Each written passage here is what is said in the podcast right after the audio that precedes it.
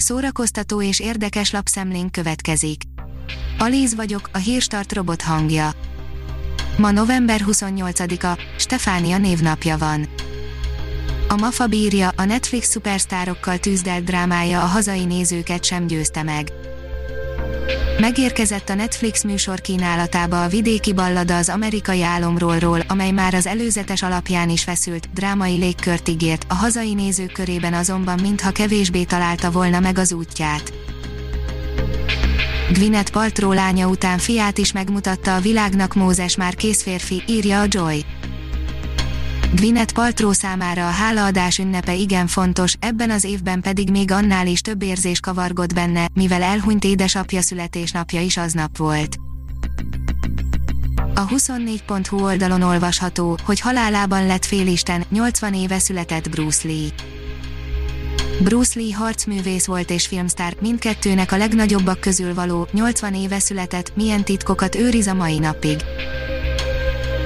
A Librarius írja, Balázs Fecó rengeteg ima és orvosai igyekezete ellenére 13 nap után feladta a harcot. Életének 70. évében, csütörtökön este elhunyt Balázs Fecó Kossuth és Liszt Ferenc díjas rockzenész, billentyűs, énekes, zeneszerző, közölte pénteken a család nevében Várkonyi Attila DJ, műsorvezető, mély fájdalommal tudatjuk, hogy Balázs Ferenc, Kossuth és Liszt Ferenc díjas zenész, szerető édesapa, férj és kolléga tegnap este távozott. A könyves magazin oldalon olvasható, hogy mi történik a férfiakon túl az irodalomban. Válasz egy filmet vagy regényt, amiben van két női szereplő, akik lehetőség szerint beszélnek egymással, és ha beszélnek, akkor nem kizárólag férfiakról dumálnak, ha találtál ilyet, akkor próbáld ki egy hónapig kettőig, nézd meg, mikor lesz vége a sornak, legyen ez egy kihívás mindannyiunk számára. A Hamu és Gyémánt írja, streamingen is debütálhat a Godzilla vs. Kong. A Netflix több mint 200 milliót ajánlott a filmért, de a Warner elutasította az ajánlatot, gondolkodnak viszont rajta, hogy HBO Maxon debütáljon egyszerre a mozis bemutatóval. Érvényteleníti a fél évet az SFE kuratóriuma, írja a színház.org. A Színház és Filmművészetért Alapítvány kuratóriumának tájékoztatása a Színház és Filmművészeti Egyetem fenntartója mai döntésével egy friss kormányrendelet alapján megerősítette, hogy a továbbra is fennálló rendkívüli helyzetre tekintettel a tanulmányi kötelezettségek jogszerű teljesítésének feltételei az egyetemen nem állnak fenn.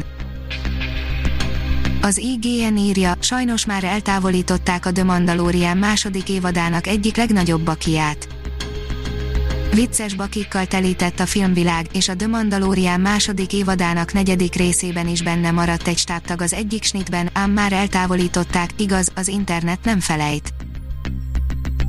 A Blick oldalon olvasható, hogy Juliette Gricot tette nagyjá az ikonokus figurát Belfegor, avagy a Louvre fantomja. 93 éves korában elment Juliette Gricot, a francia chanson nagyasszonya, az 50-es években tűnt fel mély hangjával, sajátos előadásmódjával, egy generáció számára azonban ő volt a képernyő legendás szelleme, Belfegor. Az adventi időszakban minden nap új tartalommal ajándékozza meg közönségét a műpa, írja a Fidélió december 1 és 24 között minden nap egy-egy bármikor elérhető digitális tartalommal, podcasttal, playlisttel vagy koncertvideóval ajándékozza meg közönségét a műpa. A koncert.hu írja, zenészek B-terve, a Kannibálok CD-t Gergely Robert Lángost szállít házhoz olyan könnyű odavetni a zeneipar képviselőinek, hogy miért nem csinál valami más, tanuljon más szakmát ettől függetlenül a tartalékok fogynak, és a zenészek, előadó művészek igyekeznek talpon maradni valahogy, akárhogy. A Hírstart film, zene és szórakozás híreiből szemléztünk. Ha még több hírt szeretne hallani, kérjük, látogassa meg a podcast.hírstart.hu oldalunkat, vagy keressen minket a Spotify csatornánkon az elhangzott hírek teljes terjedelemben elérhetőek weboldalunkon is. Ha weboldalunkon hallgat minket, az egyel korábbi adás lejátszása automatikusan elindul, beállíthatja, hogy az összes korábbi adás, vagy csak az aktuális tematika hírei következzenek. Köszönjük, hogy minket hallgatott!